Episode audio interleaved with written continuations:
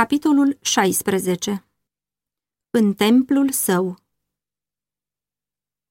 Capitolul acesta se bazează pe cele relatate în Ioan 2, cu 12 la 22.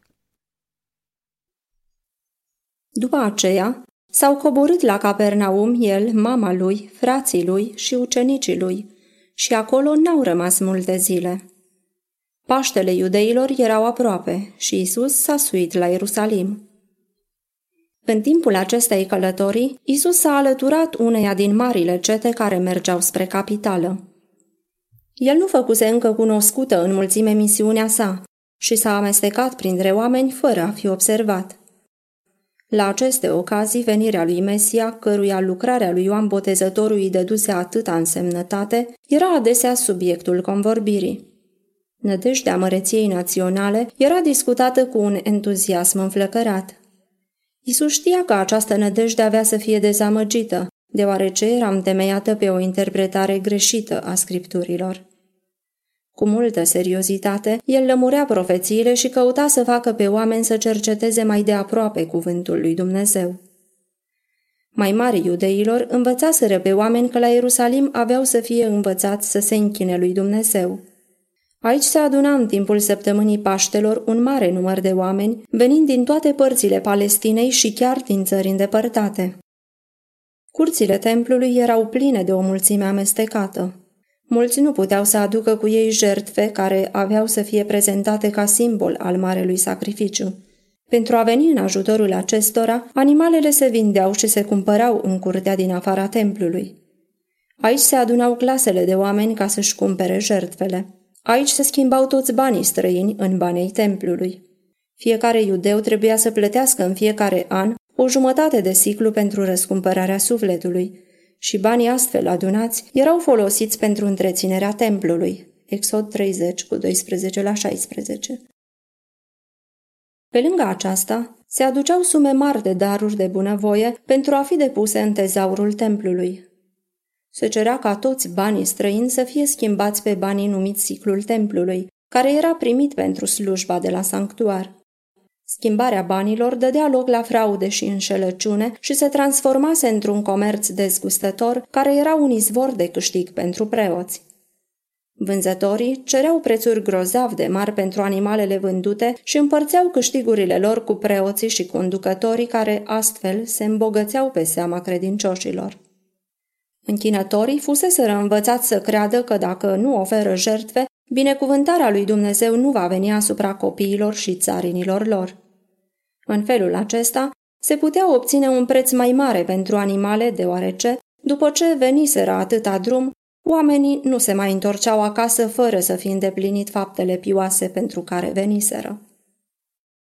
Foarte multe jertfe se aduceau la Paște și vânzările la templu erau foarte mari.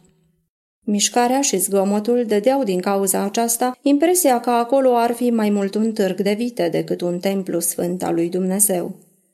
Se auzeau târguieli în gura mare, mugete de vite, beheit de oi, gungurit de porumbei, amestecate cu zorneitul banilor și cu certuri mânioase.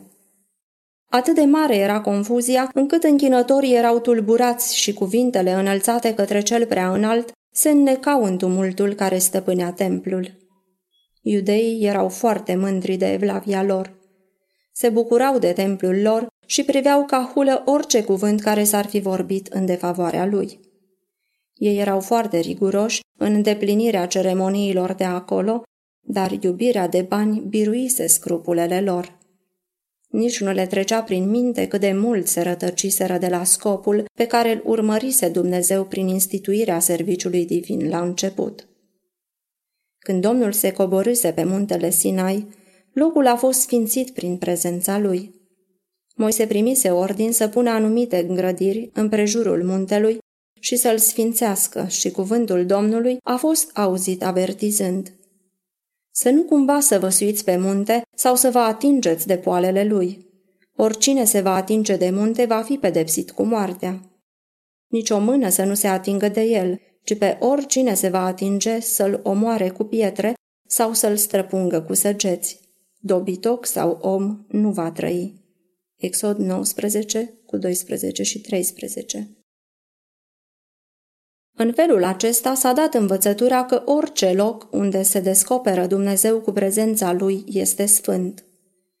Împrejurimile templului lui Dumnezeu trebuiau socotite tot ca ceva sfânt. Dar în goana după câștig, toate acestea se pierduseră din vedere. Preoții și conducătorii poporului erau chemați ca reprezentanți ai lui Dumnezeu față de neamul lor. Ei ar fi trebuit să corecteze abuzurile din curtea templului. Ar fi trebuit să dea oamenilor o pildă de cinste și de milă. În loc să caute câștigul lor, ar fi trebuit să cerceteze situația și nevoile credincioșilor și ar fi trebuit să fie gata să ajute pe aceia care nu erau în stare să cumpere jertfele cerute. Dar ei n-au făcut lucrul acesta. Avariția le împietrise inima. La sărbătoarea aceasta veneau oameni suferinți, săraci și nenorociți. Erau acolo orbi, schilozi și muți. Unii erau aduși pe paturile lor. Mulți din ei erau prea săraci ca să poată cumpăra măcar cel mai umil dar pentru Domnul, prea săraci ca să poată cumpăra măcar hrana cu care să-și astâmpere foamea. Oamenii aceștia erau foarte mult întristați din cauza cerințelor preoțimii. Preoții se făleau cu evlavia lor. Ei pretindeau că sunt păzitorii poporului, dar nu aveau nici milă, nici iubire. În zadar cereau săracii și bolnavii să li se dea un ajutor cât de mic. Suferințele lor nu trezea milă în inima preoților. Când Isus a intrat în templu, a văzut toate câte se petreceau acolo. A văzut lucrurile necinstite, a văzut durerea săracilor care gândeau că fără jertfire de sânge nu puteau obține iertare de păcate. El a văzut curtea din afara a templului transformată într-un loc de negustorie nesfântă. Cuprinsul locului sfânt ajunsese un imens târg. Hristos a văzut că trebuie să se facă ceva. Se cerea poporului să îndeplinească numeroase ceremonii, dar nu îi se dădea învățătură ca să înțeleagă însemnătatea lor. Oamenii aduceau jertfe fără să priceapă că ele erau numai un simbol al jertfei desăvârșite iar lângă ei, necunoscut și neonorat, se afla acela care era simbolizat de întreg ritualul lor. El dăduse îndrumări cu privire la jertfe, înțelegea valoarea lor simbolică și acum vedea că sunt rău interpretate și greșit înțelese. Închinarea spirituală aproape dispăruse. Nu exista nicio legătură între preot și conducător și Dumnezeul lor. Lucrarea lui Hristos trebuia să aducă o închinare cu totul deosebită. Cu privire cercetătoare, Hristos cuprindea scena din fața lui, în timp ce stă pe treptele curții templului. Cu ochiul lui profetic privește în viitor și vede nu numai peste ani, ci peste secole. El vede cum preoții și conducătorii urmau să îndepărteze pe nevoiași de la dreptul lor și să împiedice predicarea Evangheliei la cei săraci. Vede cum iubirea lui Dumnezeu urmează să fie ascunsă de la păcătoși, iar oamenii să facă negoți cu harul lui. În timp ce privește aceste scene, indignarea, autoritatea și puterea se zugrăvesc pe chipul lui. Atenția oamenilor este atrasă către el. Ochii celor angajați în negustoria nesfântă sunt pironiți asupra feței lui. Ei nu pot să-și desprindă privirea de la el. Simt că omul acesta le citește ascunzișurile inimii și le descoperă toate gândurile. Unii încearcă să-și ascundă fața ca și cum faptele lor rele le-ar fi fost scrise pe frunte și să scape de ochii aceia cercetători. Larma s-a stins. Strigătele negustorilor au încetat. Tăcerea a devenit dureroasă. Adunarea este stăpânită de un sentiment de groază. Li se pare că se află în fața judecății lui Dumnezeu ca să dea seamă de faptele lor. Privesc la Hristos, văd cum Dumnezeirea străbate prin veșmântul naturii umane. Domnul cerului stă așa cum va sta judecătorul în zilele din urmă, fără nimbul de slavă de care va fi înconjurat atunci, dar cu aceeași putere de a citi în inimă. Ochii lui aleargă pe deasupra mulțimii, cercetând pe fiecare în parte. Statura lui se înalță cu o demnitate stăpânitoare asupra lor, în timp ce o lumină dumnezeiască îi luminează fața. El vorbește și glasul lui lămurit și răsunător, același care pe muntele Sinai a proclamat legea pe care preoții și mai mari o călcau, se aude lovind arcadele templului. Ridicați acestea de aici și nu faceți din casa tatălui meu o casă de negustorie. Coborând încet pe scări și ridicând biciul, intră în locul acela și porunci celor ce stăteau acolo pentru negustorie să plece din templu. Cu un zel și cu o severitate pe care nu le manifestase niciodată mai înainte, el răsturnă mesele schimbătorilor. Banii se vărsare sunând ascuțit pe marmura pavajului. Niciunul nu îndrăzni să pună la îndoială autoritatea lui. Nici unul nu îndrăznea să se plece pentru a-și aduna banii câștigați prin înșelăciune. Isus nu a lovit cu biciul, dar în mâna lui biciul acela simplu părea ca o sabie de foc. Slujitorii templului, preoții speculanți, samsari și negustorii de vite împreună cu oile și boilor au fugit din locul acela cu unica dorință de a scăpa de prezența lui acuzatoare. Un sentiment de panică a străbătut prin mulțimea care s-a simțit umbrită de dumnezeirea lui. Strigăte de groază ieșau de pe sute de buze palide, până și ucenicii tremurau. Ei erau uluiți de cuvintele și puterea lui Isus, așa de neobișnuite la el. Își aminteau că sta scris despre el. Râvna pentru casa ta mă mănâncă. Psalmul 69 cu 9 foarte repede templul Domnului a fost golit de gloata zgomotoasă și de mărfurile ei. Curțile au fost curățate de negoțul acela josnic și în locul scenelor de mai înainte s-a pogorit o adâncă liniște și solemnitate. Prezența Domnului care sfințise pe vremuri muntele a sfințit acum templul ridicat în cinstea sa. Prin curățirea templului, Isus și-a anunțat misiunea sa mesianică și și-a început lucrarea. Templul acela înălțat pentru ca Dumnezeu să sălășluiască în el prin prezența lui, avea ca scop să fie o învățătură vie pentru Israel și pentru lume. Scopul lui Dumnezeu din veacurile veșnice a fost ca fiecare ființă creată de la serafimul luminos și sfânt până la om să fie un templu în care să locuiască Creatorul. Din cauza păcatului, omul a încetat să mai fie un templu pentru Dumnezeu. Fiind întunecată și mânjită de rele, inima omului n-a mai dat la iveală slava celui sfânt. Dar planul cerului a fost realizat prin întruparea Fiului lui Dumnezeu. Dumnezeu locuiește în corp omenesc și prin harul salvator inima devine din nou templul său. Dumnezeu voia ca templul din Ierusalim să fie o mărturie continuă despre înaltele țeluri puse în fața fiecărei ființe. Dar iudeii n-au înțeles însemnătatea clădirii la care priveau cu atâta mândrie. Ei nu s-au consacrat pentru a fi temple sfinte ale Spiritului lui Dumnezeu. Curțile templului din Ierusalim, pline de zgomot și de urâta negustorie, reprezentau prea bine templul inimii, mânjit de prezența patimilor senzuale și de gândurile lor nesfinte.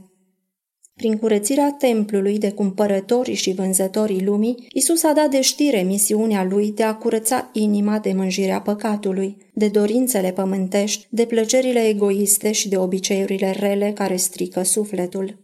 Deodată va intra în templul său Domnul pe care îl căutați, solul legământului pe care îl doriți. Iată că vine, zice Domnul oștirilor. Cine va putea să sufere însă ziua venirii lui? Cine va rămâne în picioare când se va arăta? Va fi ca focul topitorului și ca leșia nărbitorului. El va ședea, va topi și va curăți argintul, va curăța pe fiii lui Levi, îi va lămuri cum se lămurește aurul și argintul. Maleah 3 cu 1 la 3 Nu știți că voi sunteți templul lui Dumnezeu și că Duhul lui Dumnezeu locuiește în voi? Dacă nimicește cineva templul lui Dumnezeu, pe acela îl va nimici Dumnezeu, căci templul lui Dumnezeu este sfânt și așa sunteți voi. 1 Corinteni 3 cu 16 și 17 Niciun om nu poate scoate singur relele care au pus stăpânire pe inima lui. Numai Hristos poate curăți templul sufletului. Dar el nu va forța intrarea. În inimă, el nu vine ca în templul de pe vremuri, ci zice, Iată, eu stau la ușă și bat.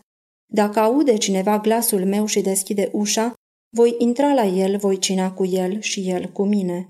Apocalips 3 cu 20 El va veni nu numai pentru o zi, deoarece spune, eu voi locui și voi umbla în mijlocul lor, și ei vor fi poporul meu. Va călca în picioare nelegiuirile noastre și vei arunca în fundul mării toate păcatele lor. 2 Corinteni 6 cu 16 Mica 7 cu 19 Prezența lui va curăți și va sfinți sufletul, așa încât să poată fi un templu sfânt în Domnul și un lăcaș al lui Dumnezeu prin Duhul. Efesen 2 cu 21 și 22 Stăpâniți de groază, preoții și conducătorii au fugit din curtea templului și din fața privirii cercetătoare care le citea în inimă. În fuga lor, au întâlnit pe alții care mergeau spre templu și au stăruit ca ei să se întoarcă, povestindu-le ce au văzut și auzit. Hristos privea la oamenii aceștia fugari cu multă milă pentru teama și neștiința lor în ceea ce privește adevărata închinare. În scena aceasta, el a văzut simbolizată împrăștierea întregii națiuni iudaice din cauza nelegiuirii și nepocăinței ei. Și pentru ce au fugit preoții din templu? De ce nu au stat să se apere? Cel care le poruncise să plece era fiul unui tâmplar, un galilean sărac, fără titluri și fără putere pământească. De ce nu i s-au împotrivit? Pentru ce și-au părăsit câștigul adunat cu atâta nelegiuire și au fugit la porunca unuia a cărui înfățișare era atât de umilă? Hristos a vorbit cu autoritatea unui împărat, iar în înfățișarea și în tonul glasului lui era ceva căruia n-aveau putere să-i se împotrivească. Când au auzit porunca, și-au dat seama ca niciodată mai înainte că sunt cu adevărat fățarnici și hoți. Când Dumnezeirea a strălucit prin corpul omenesc, nu au văzut numai indignarea pe fața lui Hristos, ci și-au dat seama și ce înseamnă cuvintele lui. Ei se simțeau ca în fața tronului veșnicului judecător, cu sentința hotărâtă atât pentru viața aceasta, cât și pentru cea viitoare. Câtva timp au fost convinși că Hristos era profet și mulți au crezut că El este Mesia. Duhul Sfânt a făcut să lumineze în mintea lor cuvintele profeților cu privire la Hristos. Se vor supune ei acestor convingeri? Să se pocăiască nu voiau. Știau că fusese deșteptată mila lui Hristos pentru cei săraci. Știau foarte bine că erau vinovați de înșelăciune în purtarea lor față de oameni.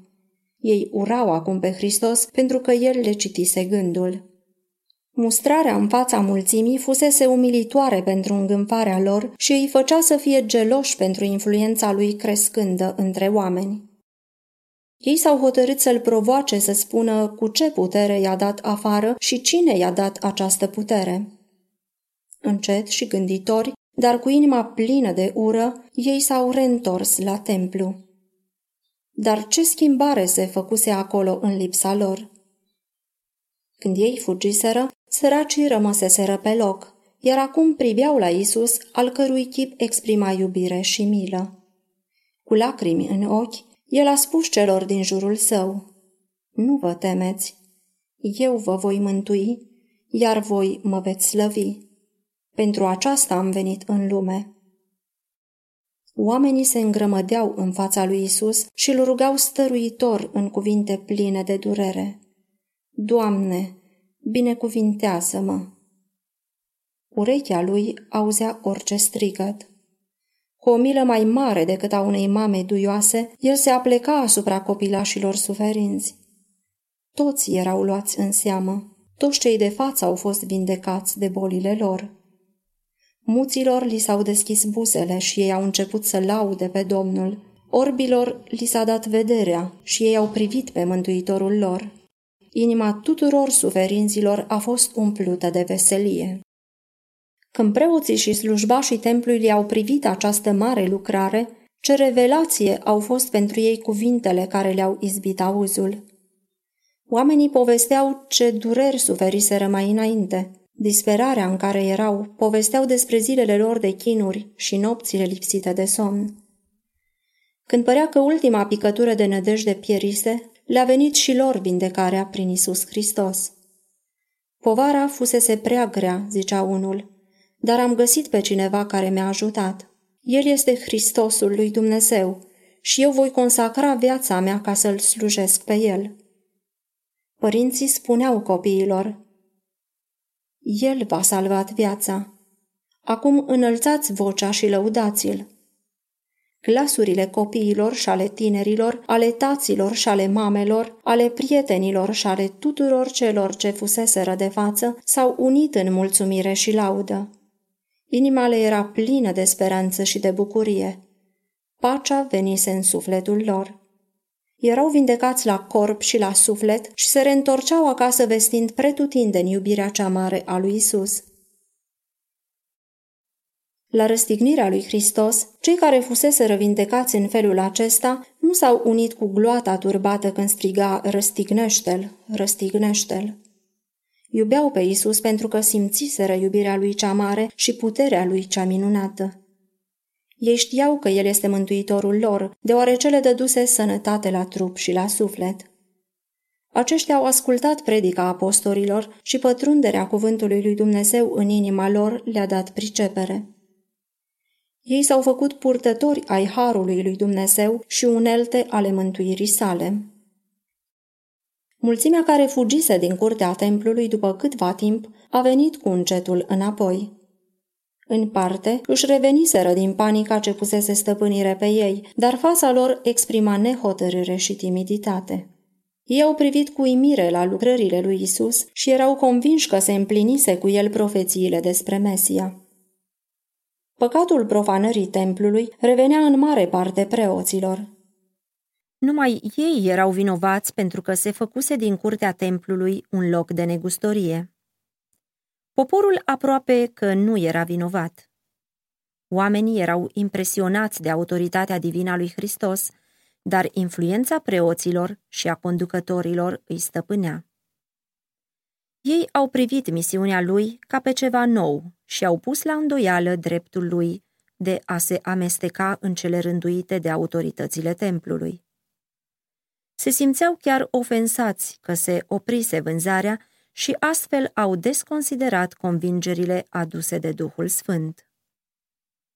Mai mult decât toți ceilalți, preoții și conducătorii ar fi trebuit să vadă în Isus pe unsul Domnului, deoarece în mâinile lor erau cărțile sfinte care descriau misiunea lui și ei știau că la curățirea templului s-a manifestat o putere mai mult decât omenească. Oricât de mult l-ar fi urât pe Isus, nu puteau să scape de ideea că el era un profet trimis de Dumnezeu ca să restatornicească sfințenia templului.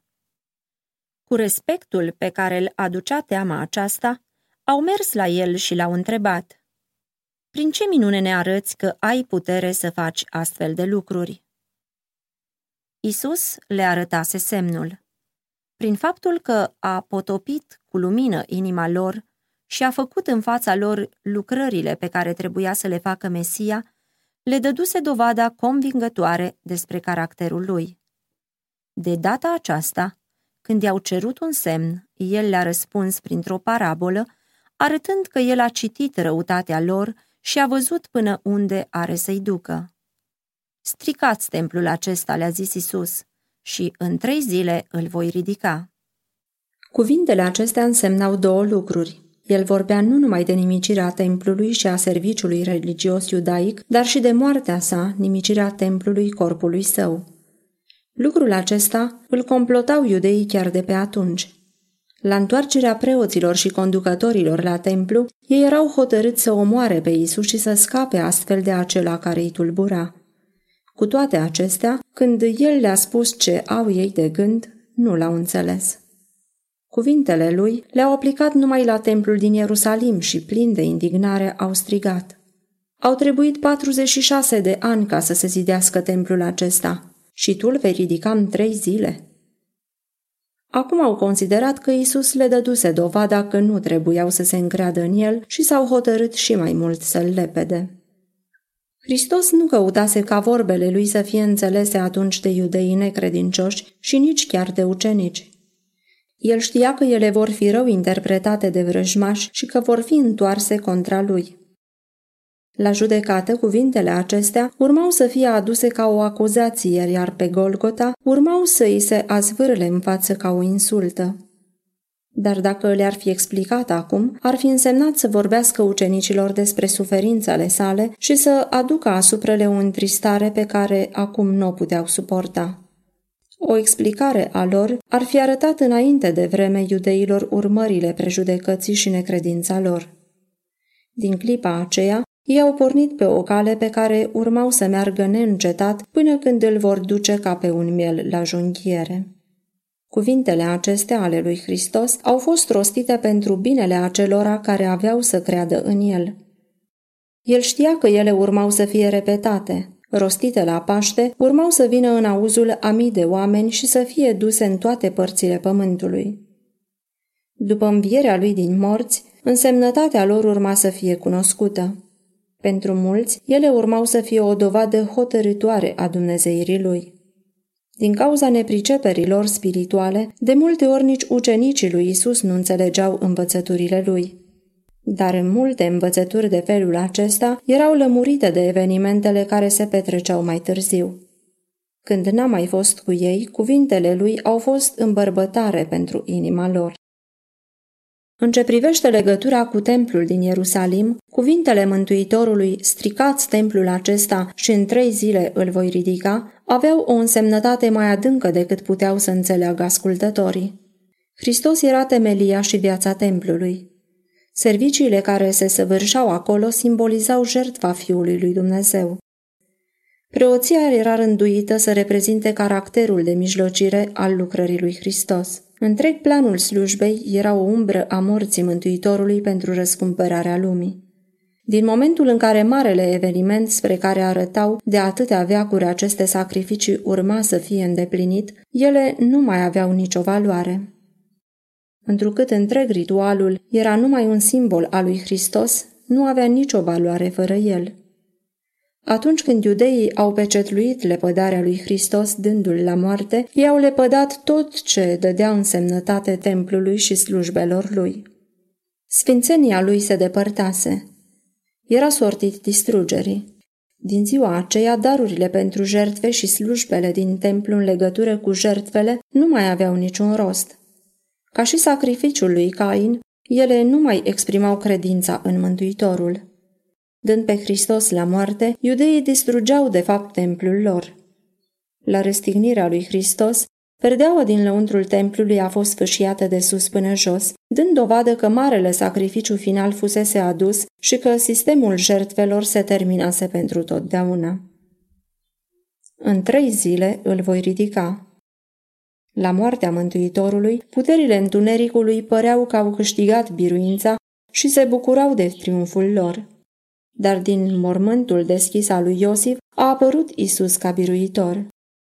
A dezbrăcat domniile și stăpânirile și le-a făcut de ocară după ce a ieșit biruitor asupra lor. Colosen 2 cu 15 Pe temeiul morții și învierii lui, el s-a făcut slujitor al adevăratului cort care a fost ridicat nu de om, ci de Domnul. Evrei 8 cu 2 Tabernacolul iudeilor a fost înălțat de oameni. Oamenii au clădit templul iudeilor, dar sanctuarul de sus, care era modelul celui pământesc, n-a fost ridicat de un arhitect omenesc. Iată un om al cărui nume este o dreasla. Va zidi templul Domnului, va purta podoabă împărătească, va ședea și va stăpâni pe scaunul lui de domnie. Va fi preot pe scaunul lui de domnie.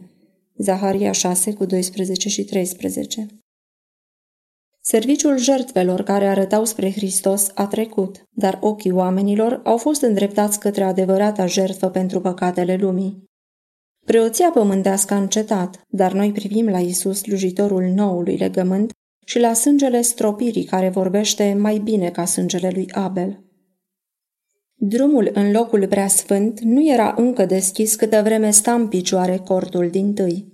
Dar Hristos a venit ca mare preot al bunurilor viitoare, a trecut prin cordul acela mai mare și mai desăvârșit, care nu era făcut de mâini, și a intrat pentru totdeauna în locul preasfânt cu însuși sângele său, după ce a căpătat o răscumpărare veșnică. Evrei 12 cu 24, 9 cu 8 la 12. De aceea și poate să mântuiască în chip desăvârșit pe cei ce se apropie de Dumnezeu prin el, pentru că trăiește pururea ca să mijlocească pentru ei. Evrei 7 cu 25 Cu toate că lucrarea de mijlocire avea să fie mutată din templul pământesc în cel ceresc, cu toate că sanctuarul și marele nostru preot urmau să nu mai fie vizibile pentru ochiul omenesc, ucenicii nu aveau să sufere pentru aceasta nicio pierdere. Din cauza lipsei Mântuitorului, ei nu urmau să simtă vreo întrerupere a legăturilor și nici slăbirea puterilor.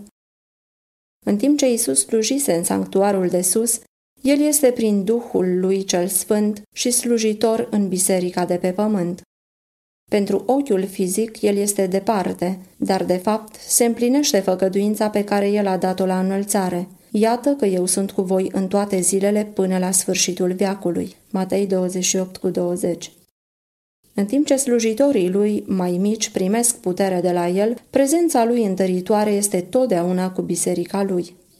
Astfel, fiindcă avem un mare preot însemnat, Isus, Fiul lui Dumnezeu, să rămânem tari în mărturisirea noastră, căci nu avem un mare preot care să n-aibă milă de slăbiciunile noastre, ci unul care în toate lucrurile a fost ispitit ca și noi, dar fără păcat.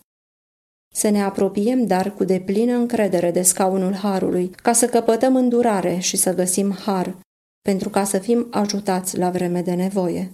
Evrei 4 cu 14 la 16